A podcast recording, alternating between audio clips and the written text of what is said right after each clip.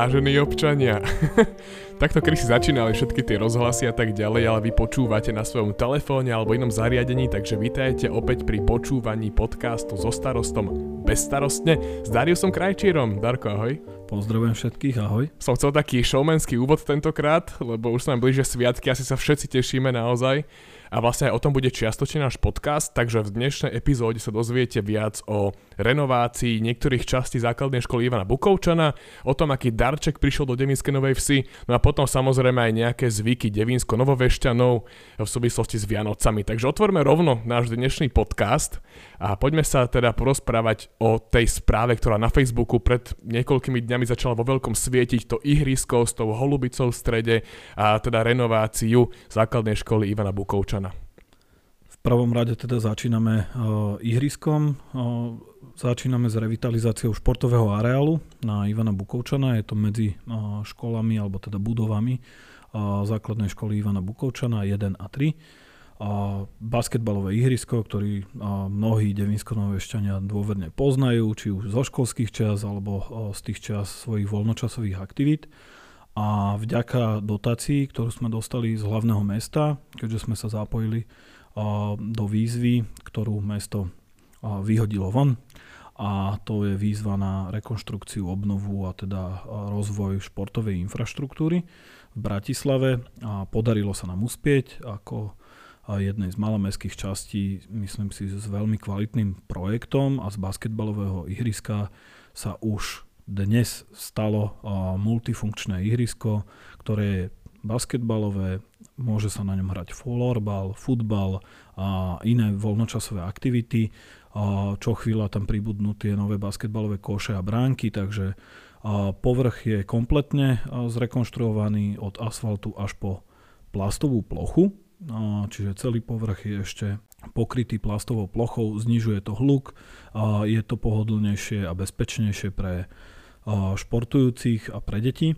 A, takže veľmi sa teším, že máme takýto moderný kúsok športoviska v Devinskej Novej Vsi a je to opäť vďaka kolegom z úradu, a, ktorí pripravili projekt, a, ktorí a, do tej výzvy doložili všetku potrebnú dokumentáciu.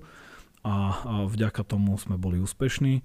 Dostali sme na to a, financie z hlavného mesta, nie celú čiastku, lebo celá čiastka je okolo 80 tisíc eur, a možno sa to niekomu zdá veľa, ale aj taký kúsok športoviska si vyžaduje pri takejto revitalizácii veľa drobných úprav, ktoré sa vám napočítajú veľmi rýchlo. A aj ten nový basketbalový koš alebo bránky a nový plastový povrch, ktorý bol dovezený z Číny a teda tiež to trvalo hodnú chvíľu a je to v podstate na mieru a ako si spomínal holubicu, tak špeciálne pre nás eh, robená hracia plocha. Bol na tej lodi, ktorá sa vykydla v prílive? Myslím, že nie, ale, ale bol na nejakej inej, ktorá uh, dlho, dlho otálala s tým, či vôbec do Európy príde. Takže uh, zapotili sme sa, keď sme dostali informáciu, že ten plastový povrch bude meškať, pretože nám nikto nevedel povedať, koľko bude meškať ale som o to viac rád, že teda dorazili tie, tie prvky, ktoré sa vyskladali na mieste, dorazili tak, ako mali, v takom stave, v ako mali prísť, aj s tou holubicou no, v origináli. Ono je to teraz také horko-sladké, že to ihrisko sa rekonštruuje v momente, kedy sa na ňom nesmie športovať práve kvôli tomu covidu, ale napokon kedy inokedy, teraz je voľné, teraz s ním treba robiť veci. Ty si hovoril o histórii tohto ihriska. Aj ty si tam športoval na tom ihrisku, keď si bol uh, malý? Ako žiak, alebo teda no, mladý devinsko novešťan, tak samozrejme bola to jedna časť Devinskej, ktorú sme okúsili športovo aj, aj herne, a teda pamätám si tento priestor. A ja si ho pamätám ešte, keď tam nebolo bejsbolové ihrisko veľké, a keď sme tam mali olympiády a, a rôzne takéto športové a voľnočasové aktivity, ale aj školské. Takže aj telocvik vonku nám tam dal zabrať, ale vtedy sme to vnímali troška inak a som veľmi rád, že teda sme dopriali aj obyvateľom pekný pohľad z okna, z balkóna na športujúce deti o chvíľu, a, ktoré tam nabehnú a teším sa, že je tam ten priestor nielen funkčný odteraz, ale aj veľmi esteticky riešený, takže na niektorých miestach, nielen v Devinske, ale teda aj v iných častiach Bratislavy, sú športoviska riešené tak, že cez deň slúžia škole a potom večer sa otvárajú aj ostatným širokej verejnosti. Je toto tiež prípad e, základnej školy Ivana Bukovčana? Áno, toto bol hlavne cieľ mestskej časti, aby aj toto ihrisko bolo využívané verejnosťou, to znamená nielen na školské aktivity a na ten vzdelávací proces, ale aj na mimoškolské a voľnočasové aktivity pre všetkých, čo som veľmi rád, že bola to aj podmienka projektu, ale my sme už s tým cieľom išli do tejto výzvy o spolufinancovanie, takže podarilo sa nám to, čo sme si dali za cieľ v tomto roku, splnili sme jedno z očakávaní viacerých a to, že sa investuje do športovej infraštruktúry a teda nemalé prostriedky. V tom areáli sa nám podarilo tento rok dať do poriadku aj detské hracie prvky, podarilo sa nám vybudovať boulder stenu o kúsok ďalej. Budúci rok pokračujeme s ďalšími úpravami a postupne budem rád, ak sa bude areál Ivana Bukovčana, športový areál, a, nie že podobať, ale, ale bude rovnako využívaný a multifunkčný ako areál na základnej škole Pavla Horova, pretože to je cieľom, aby tam mali všetky vekové kategórie alebo čo najviac vekových kategórií, čo najväčšiu ponuku prvkov na rôzne športy. Takže tá viacúčelovosť a multifunkčnosť, to je cieľom mestskej časti aj práve v tomto areáli. So základnou školou Ivana Bukovčana sa ale viaže aj ten veľký darček, ktorý ste avizovali na svojom Facebooku tiež zo pár dní dozadu.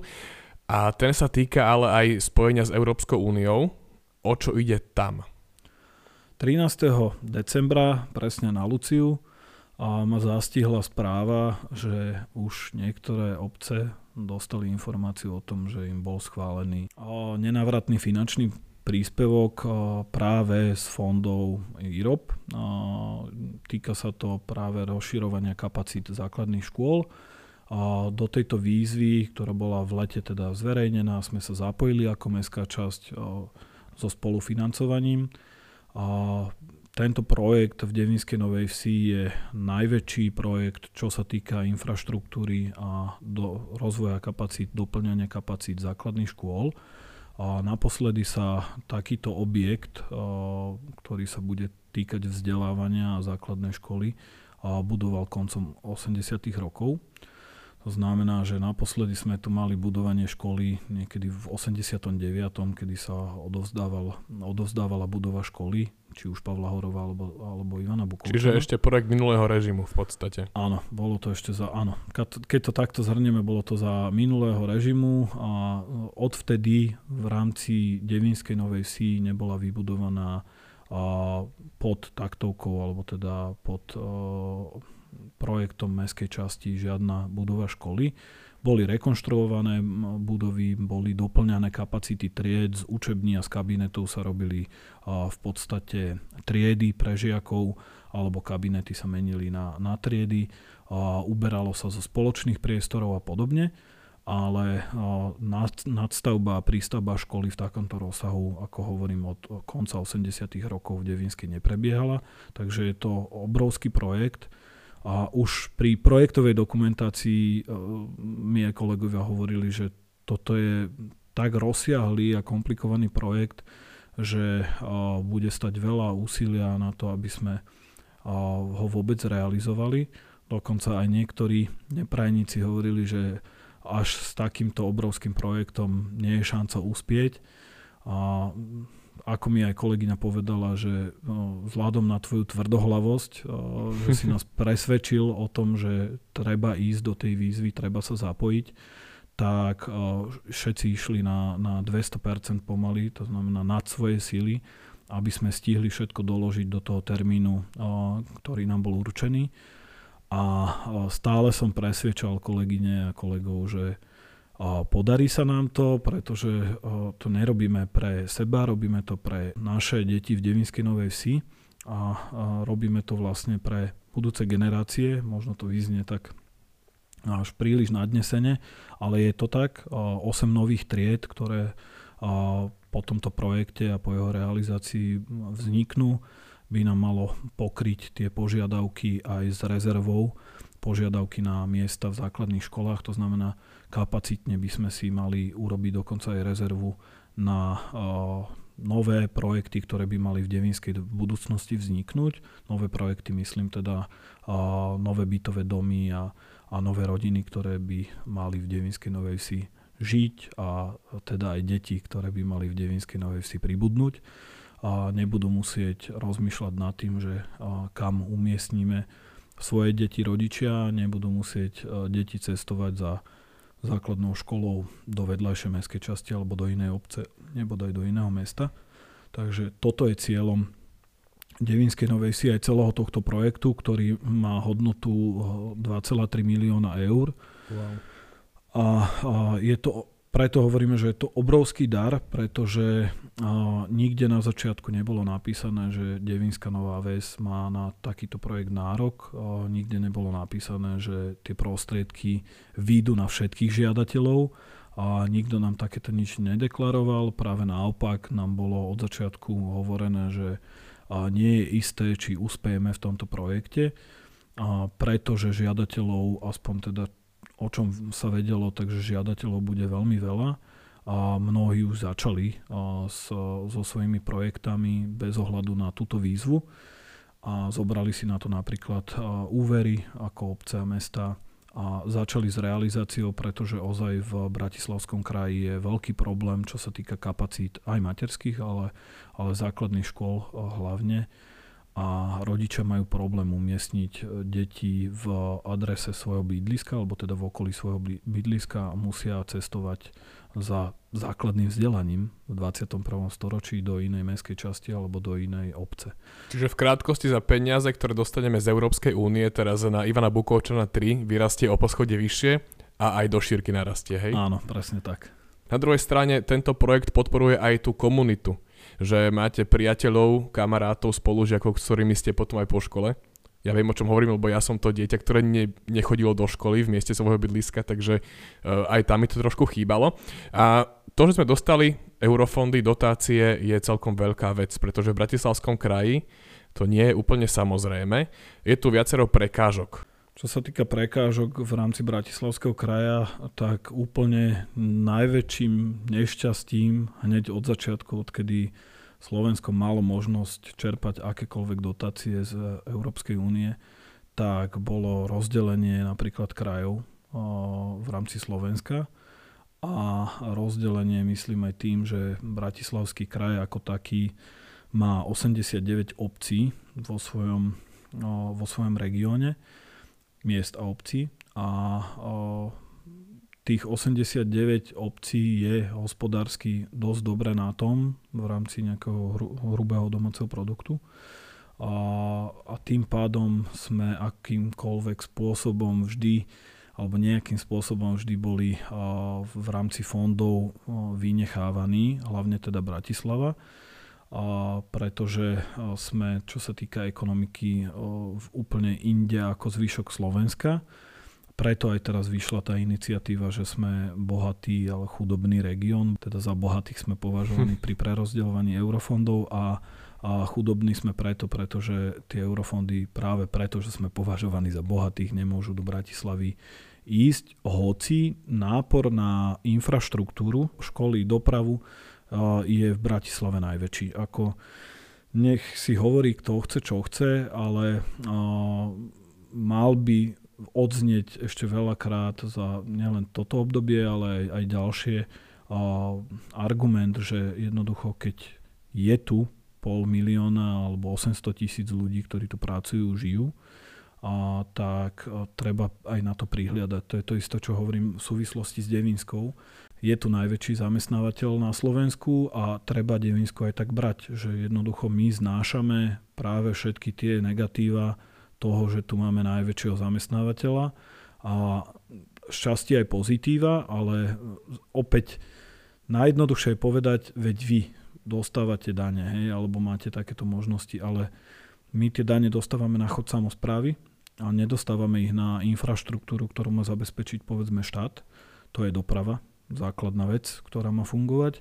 to je vzdelávanie, základná vec, ktorá má fungovať a to je napríklad aj zdravotnícky systém, základná vec, ktorá má fungovať a v hlavnom meste o to viac, aj v Bratislavskom kraji. Preto vznikla tá iniciatíva a aktivita všetkých nás v rámci Bratislavského kraja, že keď už nie je teda v nejakom veľkom rozmere, ale aspoň v tom 10-percentnom navýšení, vidíme reálne väčšie možnosti ako, ako rozvíjať náš región, ako rozvíjať Bratislavu, ako rozvíjať Bratislavský kraj. To sú možno veci, ktoré človek, ktorý sa nevenuje eurofondom, e, až tak možno nevníma. Uh-huh. A ľudia, ktorí sú vlastne od Senca na východu, kde už teda končí Bratislavský samozprávny kraj, tak e, to možno pociťujú ešte menej pokým do tej Bratislavy neprídu a možno neuvidia naozaj, že napríklad stará senecká cesta, po ktorej raz za čas chodím, je po hranicou kraja krásna nová asfaltová a potom už v Bratislavskom kraji opäť panelová, ako to bývalo ešte keď som mal 5 rokov pomaly. Čiže to sú veci, ktoré naozaj si tiež vyžadujú, trochu možno času, trochu možno ešte aj boja. A pre nás bolo teda nielen veľkým víťazstvom, ale aj veľkým darom, že sa nám podarilo získať tú dotáciu 2,3 milióna eur na obnovu a respektíve dostavbu školy Ivana Bukovčana. No poďme naspäť na Vianočnú tému. Som sa snažil premostiť cez tie darčeky, náš veľký devinsko-novoveský dar a tak ďalej. Na Vianoce v Devinskej Novej Vsi. Lebo opäť naprieč Slovenskom sú zvyky rôzne. E, ty si devinsko-novovešťan telom i dušou, čiastočne aj Chorvát, dá sa povedať. Máš také korene, takže ako slávite Vianoce vy doma, ako slávia Vianoce doma devinsko-novovešťania? Samozrejme časom sa tie zvyky, zvyky celkom tak globalizovali aj, aj u nás v Devinskej, ale zachovalo sa dosť tradícií, ktoré, ktoré máme v oblúbe a práve preto, že sú to pekné tradície, príjemné a máme ich radi, tak práve preto pokračujeme v nich ďalej. A to je napríklad také typické pre Devinsku a pre mňa bolo vždy zdobenie Vianočného stromčeka na štedrý deň, to znamená 24 potom som sa pýtal, že jak vznikla táto tradícia, vznikla tak, aby sa deti zabavili, hej, do toho času, kým sa chystala štedrovečerná večera. Aby rodičia mali pokoj chvíľu, hej. hej. U nás doma síce vymizla tá no, šošovicová polievka, ale bola tradičná aj u tatina v rodine, aj u maminy. U nás sme na štedrý večer bez polievky, my máme tradične kapra, ale tradične netradičného, pretože podľa prababkinho receptu ktorý je taký, že ten kapor je v celku pečený v rúre na smotane a so zemiakmi, tak je taký špeciálny, ale mne to pripomína Vianoce a dokonca sme aj mamine povedali, že nech nerobí v, iný, v inú časť roka alebo v iný termín, pretože ozaj to je špecialitka Vianočná naša rozkrojenie jablka, to poznajú viacerí aj Slováci, je to aj chorvátsky zvyk, je to myslím si, že nejaký taký náš slovanský zvyk. Čiže keď je tam tá hviezda, čo tam byť má, keď sa správne rozkrojí, tak všetko je v poriadku. Prináša šťastie na celý rok. A oplatky s medom a cesnakom, to je tiež, myslím si, že štandard vo väčšine rodín, ale tu v Devinskej tiež bol že sa nasypalo troška pod, pod obrus obilia a týchto produktov našich prírodných, tak to tiež, čo viem, tak veľa rodín má vo zvyku, že sa pridáva ďalší tanier pre nepozvaného hostia alebo nejakého pocestného. pocestného. Tak, tak. tak to tiež máme v rodine a aj v Devínskej, čo viem, tak sú tie zvyky.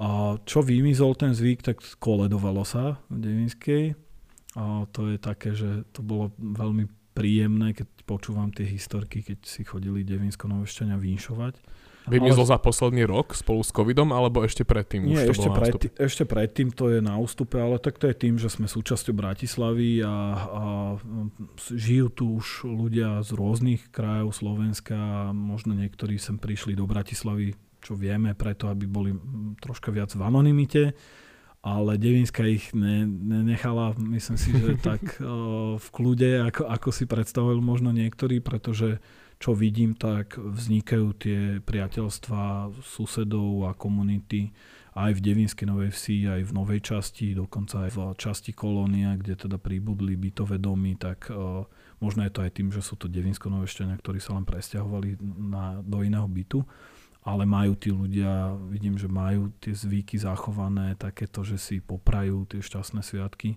Tu bol zvyk, že po polnočnej omši sa susedia volali na huspeninu. Ten tiež niekde zostal, ale už len v rodinách. Aj my sme ho mali, tak dúfam, že sa nám tento rok podarí. Lebo ja to neviem, ale mamina teda je expertka na tieto veci, takže alebo brat, ten sa chopil tej, tej uh, tradície Takže huspenina vždy na sviatky je, už to nie je tak, že úplne po, po polnoci na štedrý večer, ale je. A, ako žlčník dovolí, hej. hej. A dúfam, že tento rok sa nám podarí byť uh, aj v rámci rodín aspoň pohromade spolu a že sa uvidíme osobne a že tie sviatky si napriek všetkým tým prekažkám, ktoré sú nám dávané a tvorené a, a vytvárame si ich veľakrát aj sami tie prekažky, takže ich prekonáme a že to bude mať šťastný koniec, hej, že nielen teda si užijeme sviatky a v kruhu rodiny, ale s čo najväčším rešpektom k tej súčasnej situácii si dáme pozor, ale myslím si, že keď s rozumom použijeme to srdce, aj tie sviatky, aj tú lásku, ktorá medzi nami je, tak, tak budeme mať uh, vstup do nového roka, alebo teda do toho ďalšieho sviatočného obdobia do troch kráľov, tak bude predsa len pekný. A nech tá ľudskosť nevymizne, to je to hlavné. To je najkrajšia tradícia je, že sme k sebe milí aktuálne vyhlásenia tomu ešte možno aj napomáhajú, lebo že aj vraj bublinkovať sa bude môcť uh, trošičku uh, v rámci rodiny, takže hádam nám to vidia, hádam sa nič nezmení takto pred Vianocami. Vy ste počúvali podcast so starostom bezstarostne s Dariusom Krajčírom. Dúfam, že vás toto vysielanie opäť bavilo. Ak áno, tak nám to pokne dajte vedieť aj do komentára. Ak máte nejaké otázky na e, pána starostu Dariusa Krajčíra, dajte nám ich tiež spokojne vedieť. My sa ešte možno stretneme aj pred Silvestrom v nejakom takom možno odľahčenejšom ďalšom podcaste, tak hádam, dovtedy ostaňme všetci zdraví a šťastní. Všetko dobré.